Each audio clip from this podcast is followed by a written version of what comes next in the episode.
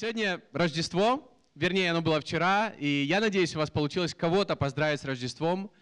И э, я хотел бы помолиться о том, чтобы, когда мы будем сейчас читать э, Евангелие, мы будем читать Евангелие от Матфея, первую главу, когда мы будем читать Евангелие, чтобы история Рождества мы э, немножко глубже ее увидели, осознали. Многие из нас, мы знаем что-то о Рождестве, и мне кажется, мало людей есть сейчас на земле, которые ничего не слышали о Рождестве или не знают, кто родился в Рождество. Но чтобы что-то большее, что-то глубже мы каждый вынесли для себя. Господь, спасибо Тебе за это время, за это собрание. Я молюсь, чтобы в следующие 30 минут, Господь, Ты обращался к нам, Ты говорил к нам, и чтобы Твое Слово, оно было для нас еще больше раскрыто, для нашей жизни, для, нашей, для наших будней, и чтобы это Слово, оно как-то было напутственно для нас в следующем 2017 году во имя Иисуса Христа.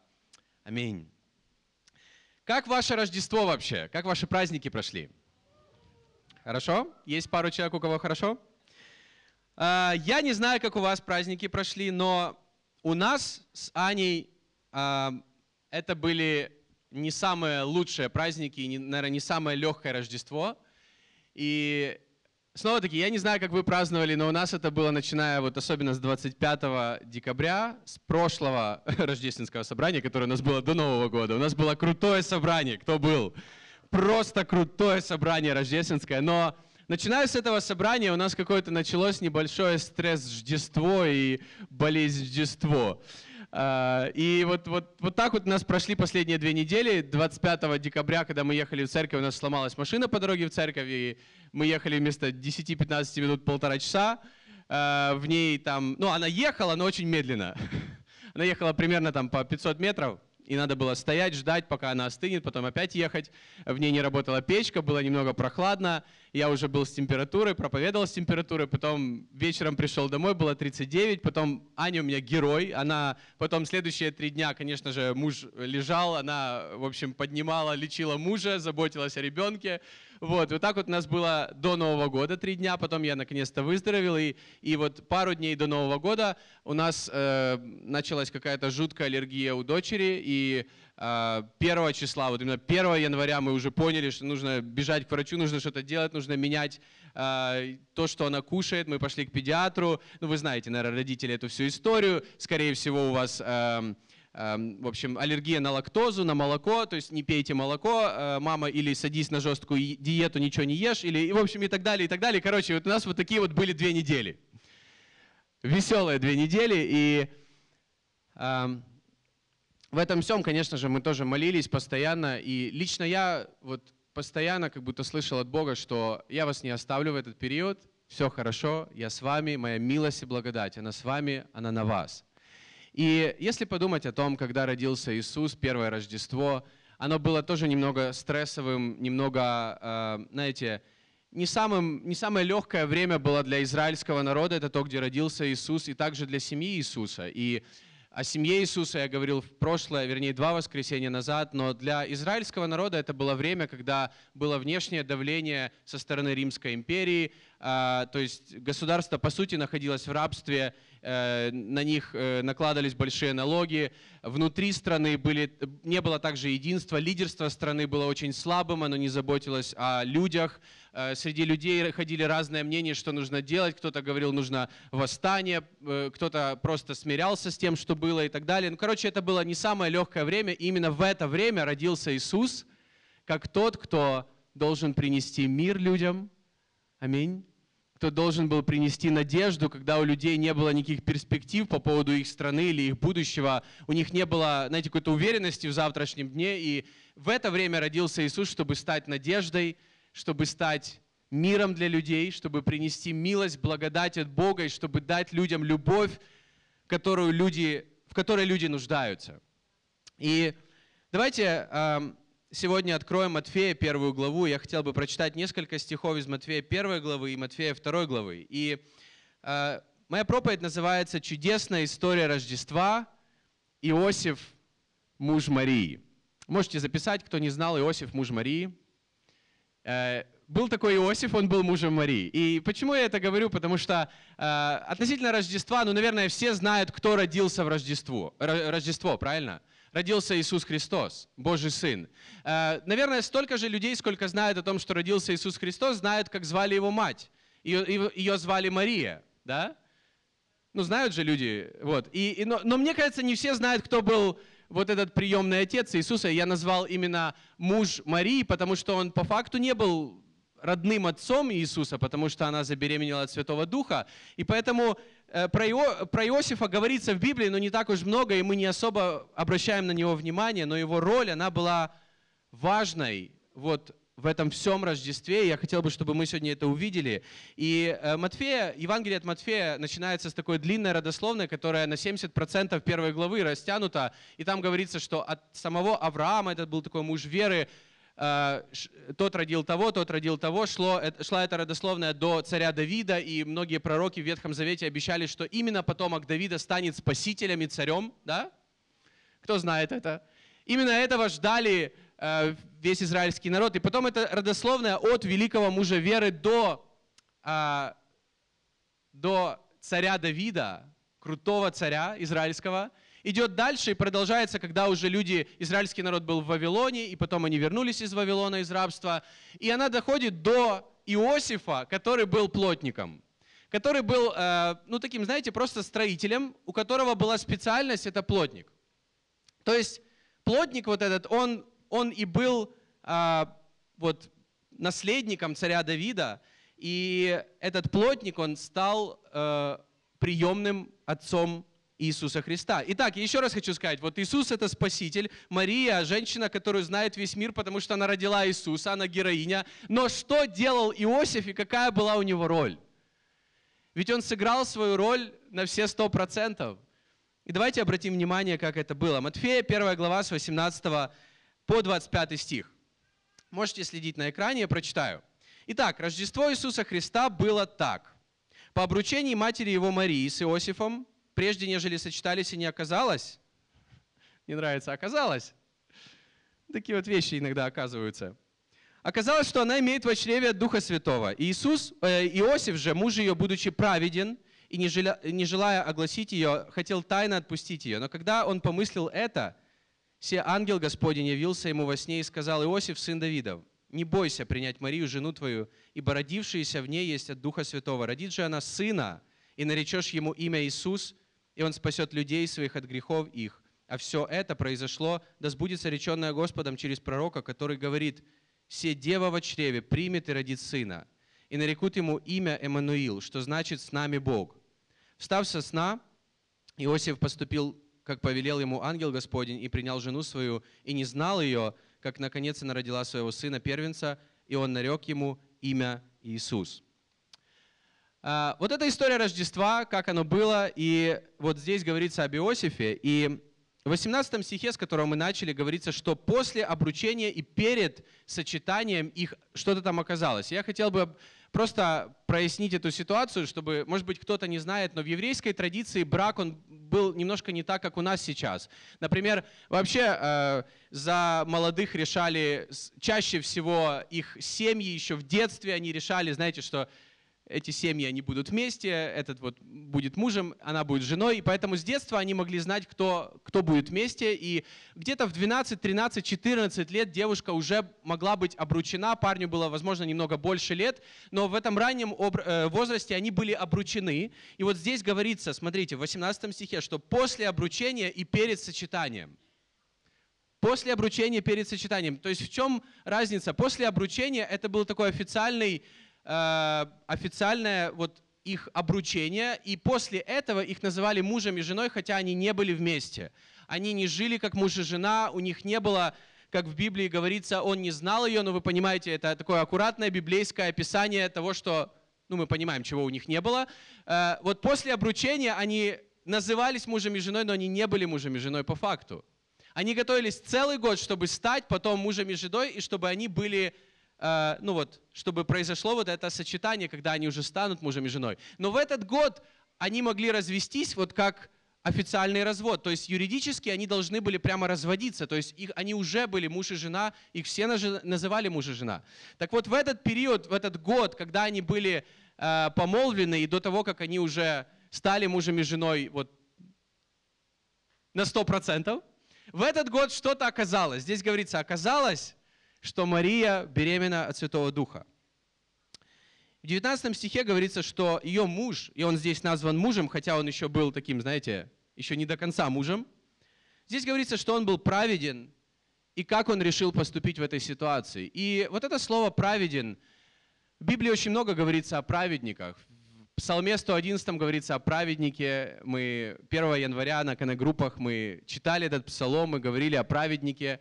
И много в Библии говорится о праведниках, как они поступают, как они живут. И по поводу Иосифа, в чем была его праведность, как он ходил пред Богом, мы многого не знаем, но я верю, что у него были личные взаимоотношения с Богом, и он искал и старался поступать так, как угодно будет Богу. И как он отнесся здесь к своей жене, когда он узнал, что она беременна, по закону, э, по закону их страны он должен был ее огласить, и ее при, при большом позоре на ней, на ее семье, ее должны были побить камнями. Но он не хотел так поступать, он ее любил, возможно, он отнесся к ней милостиво, он отнесся к ней с благодатью. Друзья, с какой благодатью он отнесся к своей жене? Он не знал на сто процентов, от кого она беременна. Возможно, он там верил, но когда он это узнал? А узнал он это не сразу, потому что э, в Евангелии от Луки говорится, что когда она забеременела, она пошла к своей сестре Елисавете двоюродной, и была у нее три месяца до того, как Елисавета 6 по 9 месяц и родила Иоанна Крестителя. Потом она вернулась домой, возможно, через пару месяцев уже что-то начало появляться, и поэтому Иосифу тут оказалось, что она беременна, и он хотел ее просто тайно отпустить. Другими словами, он хотел тайно развестись с ней. То есть он не хотел, чтобы это стало позором для ее семьи, он не хотел, чтобы это разрушило ее жизнь.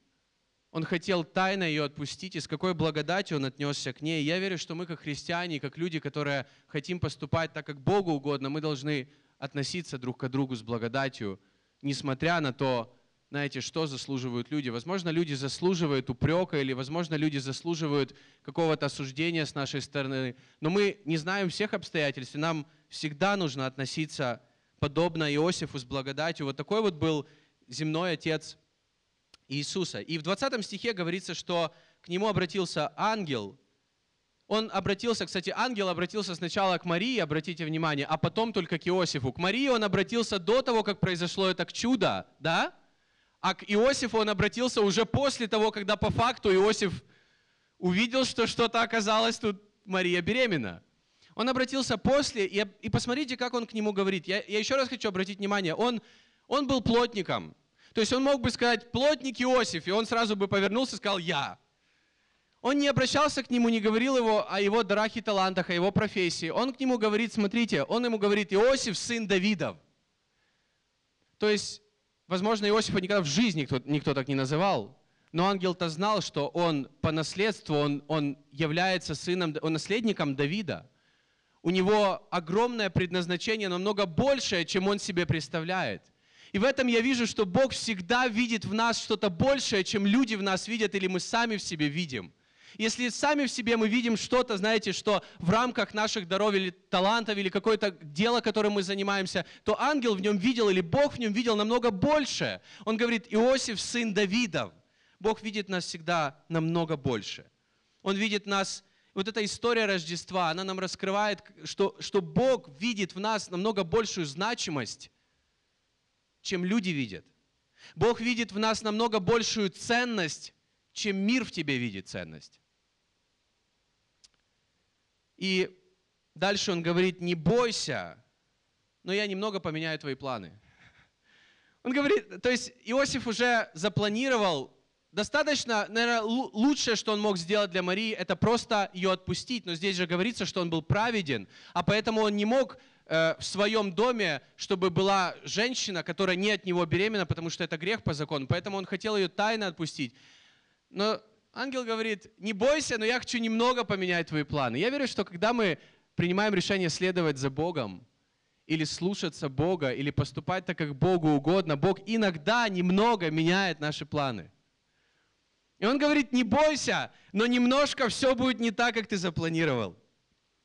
Она беременна сверхъестественно, он говорит ей, тем, кого Бог обещал миру через пророков. И в 24-25 стихах говорится, что Иосиф поступил так, как ему сказал Бог.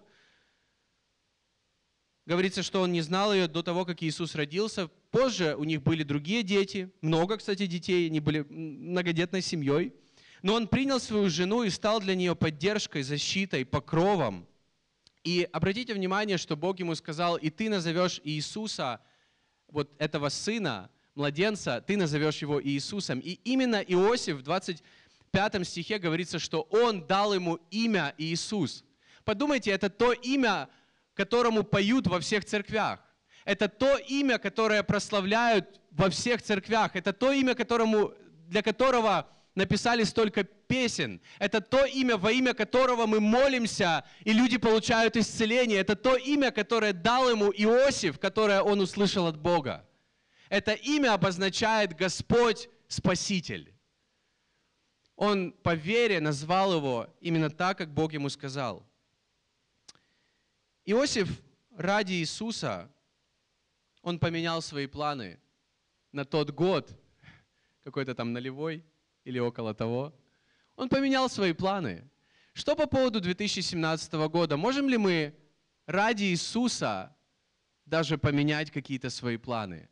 Можем ли мы ради Бога в этом году, думая о следующем годе, что-то поменять в своей жизни? И посмотрите, как Иосиф отнесся. Он он выбрал Бога, какая твоя воля, что ты хочешь для моей жизни. Вот мои планы, но что ты хочешь? Подумай о следующем годе, 2017. Могу ли я начать так год? Можем ли мы так начать год, чтобы ради его планов даже подвинуть какие-то свои планы?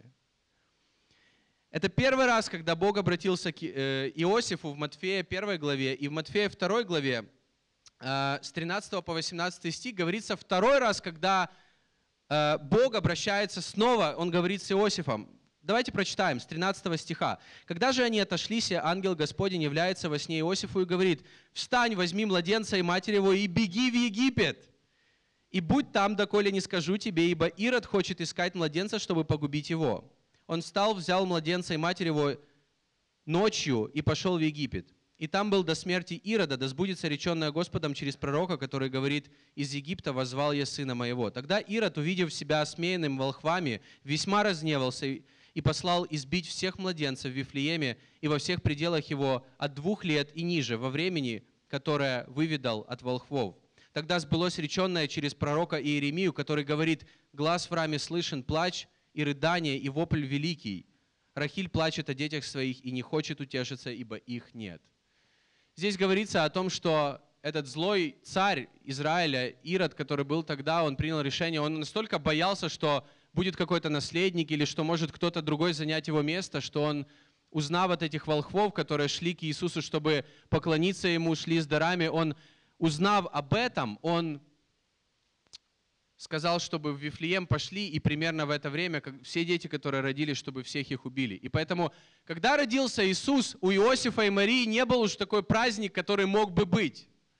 Второй раз Бог обращается именно в тот момент Рождества, когда он только-только родился, возможно, это было на следующий день, и он говорит Иосифу, что тебе нужно бежать от тех проблем, которые могут быть и которые вокруг тебя уже нависли. И поэтому ему пришлось бежать а, в Египет. Снова-таки через личные взаимоотношения, которые были у Иосифа с Богом. Он охранял маленького беззащитного Иисуса. И подумайте, буквально на мгновение, он охранял маленького беззащитного Иисуса, того Бога, через которого создано все в мире, который создал всю вселенную каждого из нас. И в Библии говорится в Бытие, как все это было создано. И в Библии говорится, что тот, через кого это создано, это Иисус Христос. И Он явился нам во плоти, как маленький вот этот беззащитный младенец. И его охранять начал не великий э, муж веры Авраам, не великий царь Давид, но плотник Иосиф стал защитой, потому что он просто слушался Бога, и у него были личные отношения с Богом. Я верю, что даже когда мы с Богом, вокруг нас могут происходить какие-то непонятные вещи, какое-то давление, какие-то проблемы, это нормально, но нам нужно все равно доверять Богу во все сезоны и проходить эти все сезоны с Богом, держаться за Него. держаться за него, даже когда мы с Богом. Иосиф слышал Бога, и Бог его увел от всех проблем, которые могли бы с ним приключиться. Давайте обратим внимание, третий раз Бог говорит Иосифу в Матфея 2 главе 19 э, стихе, «По смерти же Ирода, ангел Господень во сне является Иосифу в Египте». То есть он и в Египте ему явился. И говорит, «Встань, возьми младенца и матери его, иди в землю Израилеву, ибо умерли искавшие души младенца». Он встал, взял младенца и матери его, и пришел в землю Израилеву. То есть он третий раз говорит к Иосифу, третий раз. И как важно быть там, где Бог хочет нас видеть. Аминь. Он говорит Иосифу снова, что тебе нужно быть, все-таки тебе нужно быть там, где я тебя вижу. Ты в Египте, и в то время а, через исторические документы мы знаем, что иудеи часто бежали в Египет, и там были целые поселения для них, чтобы там спрятаться от каких-то, от какого-то давления или неприятностей, которые у них были в их земле. Но поэтому для них, возможно, нормально было находиться в Египте, там были какие-то свои, возможно, кто-то там из родственников был. Ну, знаете, родственники всегда у евреев есть где-то там в Египте. И, в общем, неважно. Но третий раз он ему говорит, третий раз он ему говорит, Иосиф просто принял решение послушаться Бога и пойти туда, где Он его видит. Я верю каждому из нас, друзья, в 2017 году, в нашей жизни, очень важно быть там, где Бог тебя видит. Потому что это то место, где Бог тебя хочет благословить. Бог сказал Аврааму, возьми все свое имение, все свои шмотки, все собирай, э, бери лота, если хочет идти с тобой, и иди туда, где я хочу тебя благословить. Бог сказал Моисею, собирай весь народ и иди туда, где все мои обещания будут для народа. И Иисус говорил ученикам, следуй за мною. Я верю, нам очень важно всем понимать, что Бог нас видит где-то, где Он хочет нас благословить, и нам нужно всегда, всегда быть мудрыми в том, чтобы принимать решение, где мне быть, например, в этом году. И я верю, что это не всегда касается места жительства, города или страны, потому что лично в моей жизни несколько моментов было, когда Бог говорил ко мне, где мне нужно быть. И это не всегда было по поводу места жительства, это было, например, по поводу работы. Я помню, когда, когда вот я четко понимал, у меня было какое-то откровение, что мне нужно, где мне нужно работать, а где мне не нужно работать. В другой момент это было по поводу служения в Божьем доме. И также однажды это было относительно того города и страны, где мне нужно жить и куда Бог меня хочет привести. Я верю также у каждого из нас. Лучшее, где ты можешь быть, это там, где Бог тебя видит в 2017 году. И четвертый раз Бог говорит к Иосифу э, в Матфея 2 главе 22 и 23 стихе, «Услышав же, что Архилай царствует в Иудее вместо Ирода, отца своего, боялся туда идти, но, получив во сне откровение, пошел за пределы, в пределы Галилейские и, придя, поселился в городе, называемом Назарет, да сбудется реченное через пророков, что он Назареем наречется». Здесь говорится, что когда он пришел в Израиль, он увидел, что сын этого Ирода, сумасшедшего царя, ну, извините, что я это говорю, но посмотрите новости, он такими был. Э, короче, вот сын этого Ирода, он там царствует, и, конечно же, он убоялся, и Бог ему в четвертый раз, здесь говорится, мне нравится, он снова получил откровение, что ему нужно идти в Назарет, поселиться там и жить там. Вопреки страху, вопреки личным каким-то размышлениям, опыту, своим соображениям, новостям, у него было откровение, где ему надо быть. Давайте будем искать от Бога, когда у нас будет общий церковный пост в январе. Мы, мы решили его сделать в третью неделю, чтобы мы немного проснулись все. Ну, представьте, пост в первую неделю января. Мы такие все уставшие были. А, мы решили где-то в третью неделю, когда уже все приедут в Москву, когда мы уже все немножко отойдем от праздников, но в начале года сделать пост, чтобы, знаете, чтобы каждый из нас мы могли получить откровение, а где Бог видит нас в этом году. Потому что если мы будем там, где Бог нас видит, это самое лучшее место, где ты можешь быть. Когда Иисусу грозила опасность, рядом был, знаете кто? Иосиф. Это был простой человек, плотник, но который благодаря своим личным взаимоотношениям с Богом и того, что он слышал Бога, он стал защитой, охраной для Иисуса.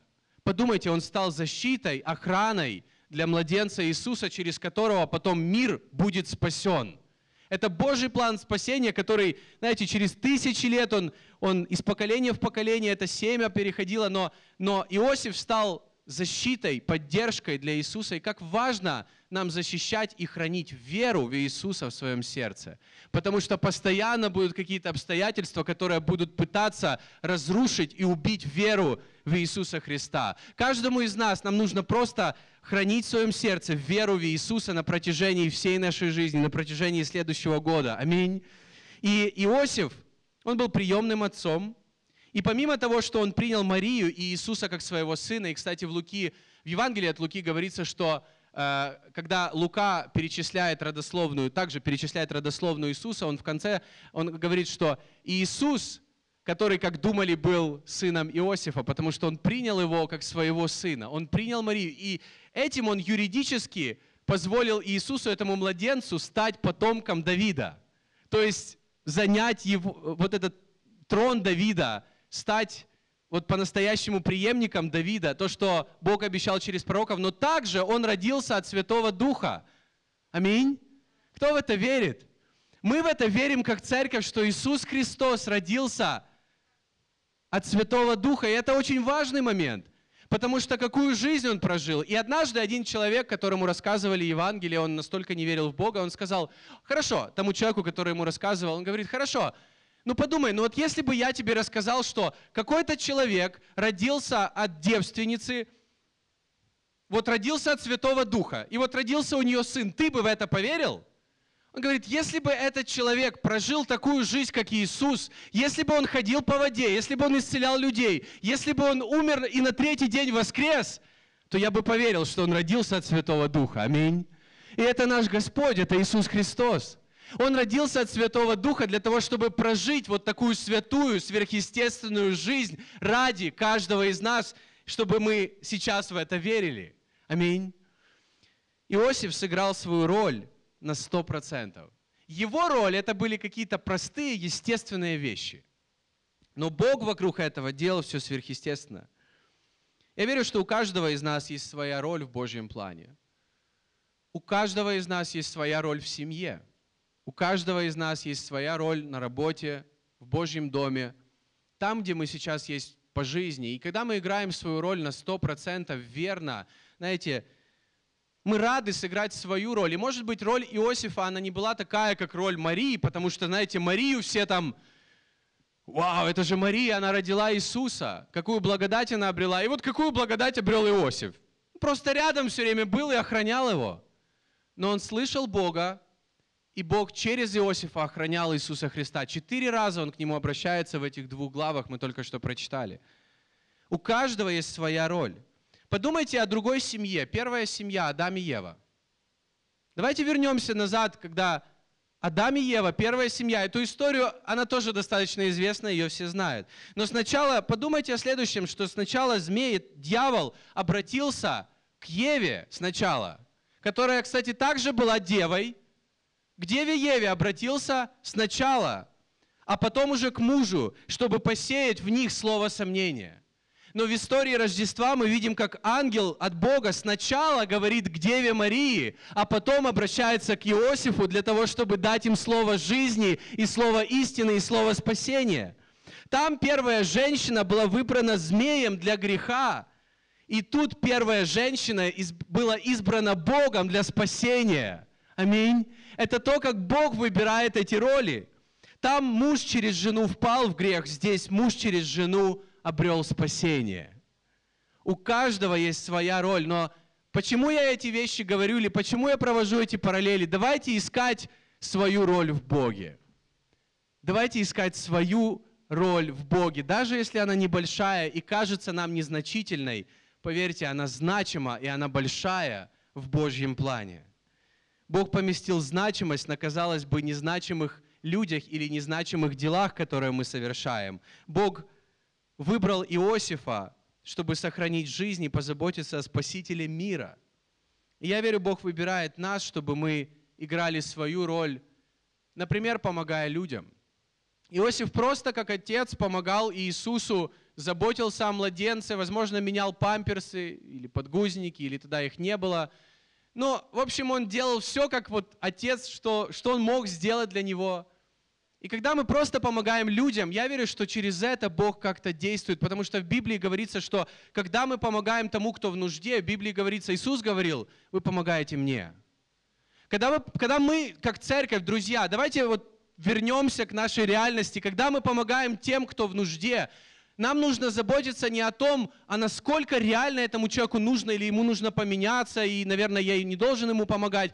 Но на самом деле, когда мы помогаем людям, которые в нужде, и когда мы делаем это искренне, и когда мы просто играем свою роль, мы этим служим Иисусу. Иисус говорит, что вы даете мне пить, когда вы даете пить тому, кто в нужде, когда вы даете есть, когда вы одеваете, когда вы посещаете меня в тюрьме.